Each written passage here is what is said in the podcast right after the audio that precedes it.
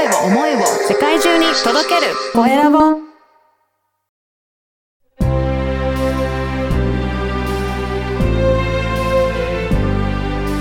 経営者の志こんにちは、コエラボの岡田です。今回は経営コンサルタントの須山聡さんにお話を伺いたいと思います。須山さん、よろしくお願いします。はい、よろしくお願いいたします。まずは自己紹介からお願いいたします。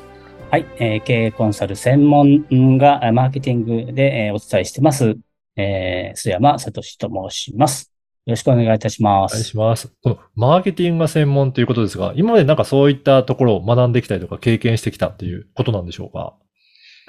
えー私はもともと、えーと、学校卒業してセールス畑で、えーはいやってきまして、その後、あのーまあ、いろんなことをやってきたんですけど、うん結局、えっと、マーケティングのことが一番好きで、えー学ぶのも楽しかったんです。はい。で、あのー一番最初にいや、やりたかったのが、うんあの、セールスコピーライタおですねーはい。ー。はい。コピーライティングを一生懸命勉強して、ライターになろうかなっていうのが最初だったんですけど、はい。はい。ただこのライターだけでは、なかなか、あの、ビジネス成り立たないなってことに気がつきまして、うん。はい。で、私のメンターに言わせますと、えーライターで、あのーまあ、なりわいとするなと いうふうに言われたので、はい。結局これを活かす方法何かないかなっていうことで、あーはいあのーセールスコピーライティングスキルを活かそうと思えば、やっぱり、マーケティングのコンサルタントやった方がいいな。うん。ということで、今のお道に進みました。そうなんですね。はいこれ、どういった、えー方を相手にそのマーケティングのコンサルっていうのを今やってらっしゃるんでしょうか？えっと、私の場合、基本的にですね、あのーまあ、事業さんとか、あるいはコーチ、コンサル、セラピストさんとか、えーカウンセラーさんとか、そういったですね、自分のスキルお、知識ですね、こういったものを人にお伝えする職業はい。の方、そういった方のおコンサルティングが、えー多いです。うん。はい。そういった方って何かものがあるわけではないので、どちらかというと伝えるのが結構難しかったりするんですかね？そうですね。伝えるのは確かに難しいですけども、私の専門とするところが、えー利益率のアップ、つまり単価アップですね。はい。アップのおことを専門とさせていただいてますので、うん。えーそういった、あの、職にある方々、せ教え業ですね。先生業の方は、単価アップしやすいんですよ。あ、そうなんですね。はい。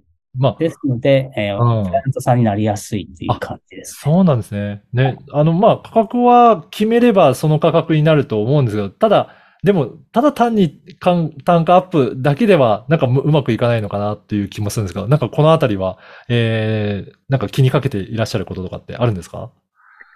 そうですね。あの、私の場合、基本的に、はいビジネスコンセプトうん。というのと、それからマインドセット、うん。あとはモラリティですね。この3つを軸としてお伝えすることが多くて、はい。えービジネスの根幹っていうのは何なのかっていうところから、やっぱりきちんと、あの、作り直す、あるいは見直すっていう作業をしていただきます。うそうすることによって、じゃあ、えっと、いくら、あの、稼ぎたいのかとか、はい。あるいは、えーいくら、あの、自分で、えー報酬が取りたいのかとか、うんそういったことが一つずつ決まっていきますので、そうなると、あの、単価もおのずと、じゃあ、このぐらいにするということうんも少しずつ決まっていくって感じですよね。なるほど。だからやっぱりその後の、あのビジネスのコンセプトをしっかりと設計する、そういったところから作っていかないとなかなか決まっていかないっていうことなんですね。そうですね。はい。そもそも何のためにビジネスをしているのかとか、はい。えーいくら稼ぎたいのかとか、えーその希望とする、目標とする額を稼いで、うんえー何にするのかとか、うん。えーどうしていきたいのかっていう、そのそもそも論をしっかりと、えー自問自答していただくはい。のが一番大切かなっていうふうに思ってます。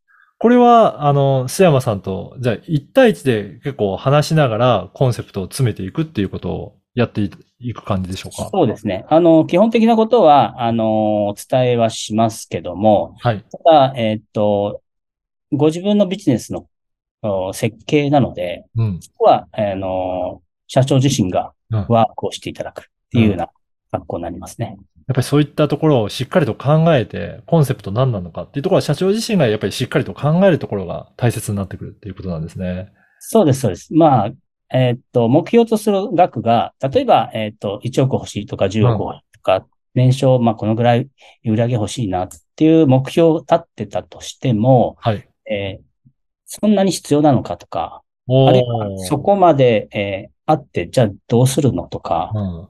結局その辺が見えてくると、うんあの、だんだんと自分のビジネスの形成っていうのがですね、できてくるんですけど、うん。なんとなくってやってる人多いんですよ。そうなんですね。だからやっぱりそこを何のためにとか、そういったところをしっかりと、ええまあ考えていくっていうところは本当に大切なんですね。大事なところだと思います。はい。あの、この番組は経営者の志という番組ですので、ぜひはい、須山さんの志についても教えていただけるでしょうか？はい。えっ、と、私はですね、えっ、と、数ある経営コンサルタントとの違いっていうのを言ってまして、はい。えっ、と、単に売上アップ、その業務改善のアドバイスだけにとどまらずですね、うん。えーお伝えするマーケティングのスキル、ノウハウを活かして、うん。まあ、業績向上をしていただいてですね、はい。その先にある自己実現ですね。うん自己実現を達成すべく、まあ、ゴールとして飽きない人生を満喫してういただん。きたい。こんな社長を応援しています。あなので、100, 100億円企業を1社増やすよりもですね、1億円企業を100社、あるいは5000万企業を200社、うん。まあ、こんなあ社長さんと関わることにフォーカスしてます。なので価値観の近い社長と飽きない人生を満喫したいうん。というのが、えー私の志ですね。あそうですね。やっぱりその人、社長自身がどういった人生を歩みたいかっていうところをしっかり考えていただいた上で、じゃあどれだけの売り上げにしていくか。やっぱりそこの基盤となる部分があってこその売り上げにつながってくるっていうことはい、そうだと思いますね。うんはいやっぱりこのあたりをしっかり、なかなか自分だけでは詰めていくのが難しいと思うので、えー、須山さんのような経営のコンサルタントの方と一緒に作り上げていくのがいいということですかね。そうですね。まあよくある話がですね、楽しい人生をはいっていう話はよくあるんですけど、うん。楽しいってなると人それぞれ価値観が違いますし、ただ本当に楽しんでるのかとか、無理っくり楽しんでる場合もありますんで、うん。やっぱり、あの、ちゃんと自分のビビジネスを、えー設計してですね、コンセプトから設計して見つめ直して、本当にやりたいこと、うん。うん。それから、えー稼ぎたいだけ稼いで。で、自分の好きな時に好きなことをビジネスする。で、えー趣味も精一杯楽しむ。そんな飽きない人生を楽しんでもらいたいな、満喫してほしいなっていうのが、私の、うんまあ、えーえーまあ、支えとするところ、うんご支援とするところだと思います。いやそうですね。そういったね、人生を送ってみたいなと思いますが、えー実は須山さんはセミナーもいろいろ開催されてるということですね。そういったことを実現するには、どういったセミナー開催されてらっしゃるんでしょうか、えっ、と、今ですね、あの、三三本ぐらいやってまして、まあ他にもあるにはあるんですけど、まあ一番人気がですね、はいあの、経費そのまま、んえっ、と、売上20%アップ、こういった、あの、売上アップのセミナーが一つあります。はいそれから、え2番目に新規のお客さんですね。新規客獲得セミナーですね。うん今すぐ新規客欲しいなっていう、そんなセミナー。はい。それから3番目、これ私が一番一押しなんですけど、はい。えっと、ビジネスコンセプト設計のい。セミナーですね。この3つはやっぱり、あの、中心として今、あの、お伝えしてます。はい。先ほどの中にもね、出てきたビジネスコンセプトの設計大切だっていうことだったので、ぜひこちらの、もうセミナー開催されてるっていうことなので、そのはい。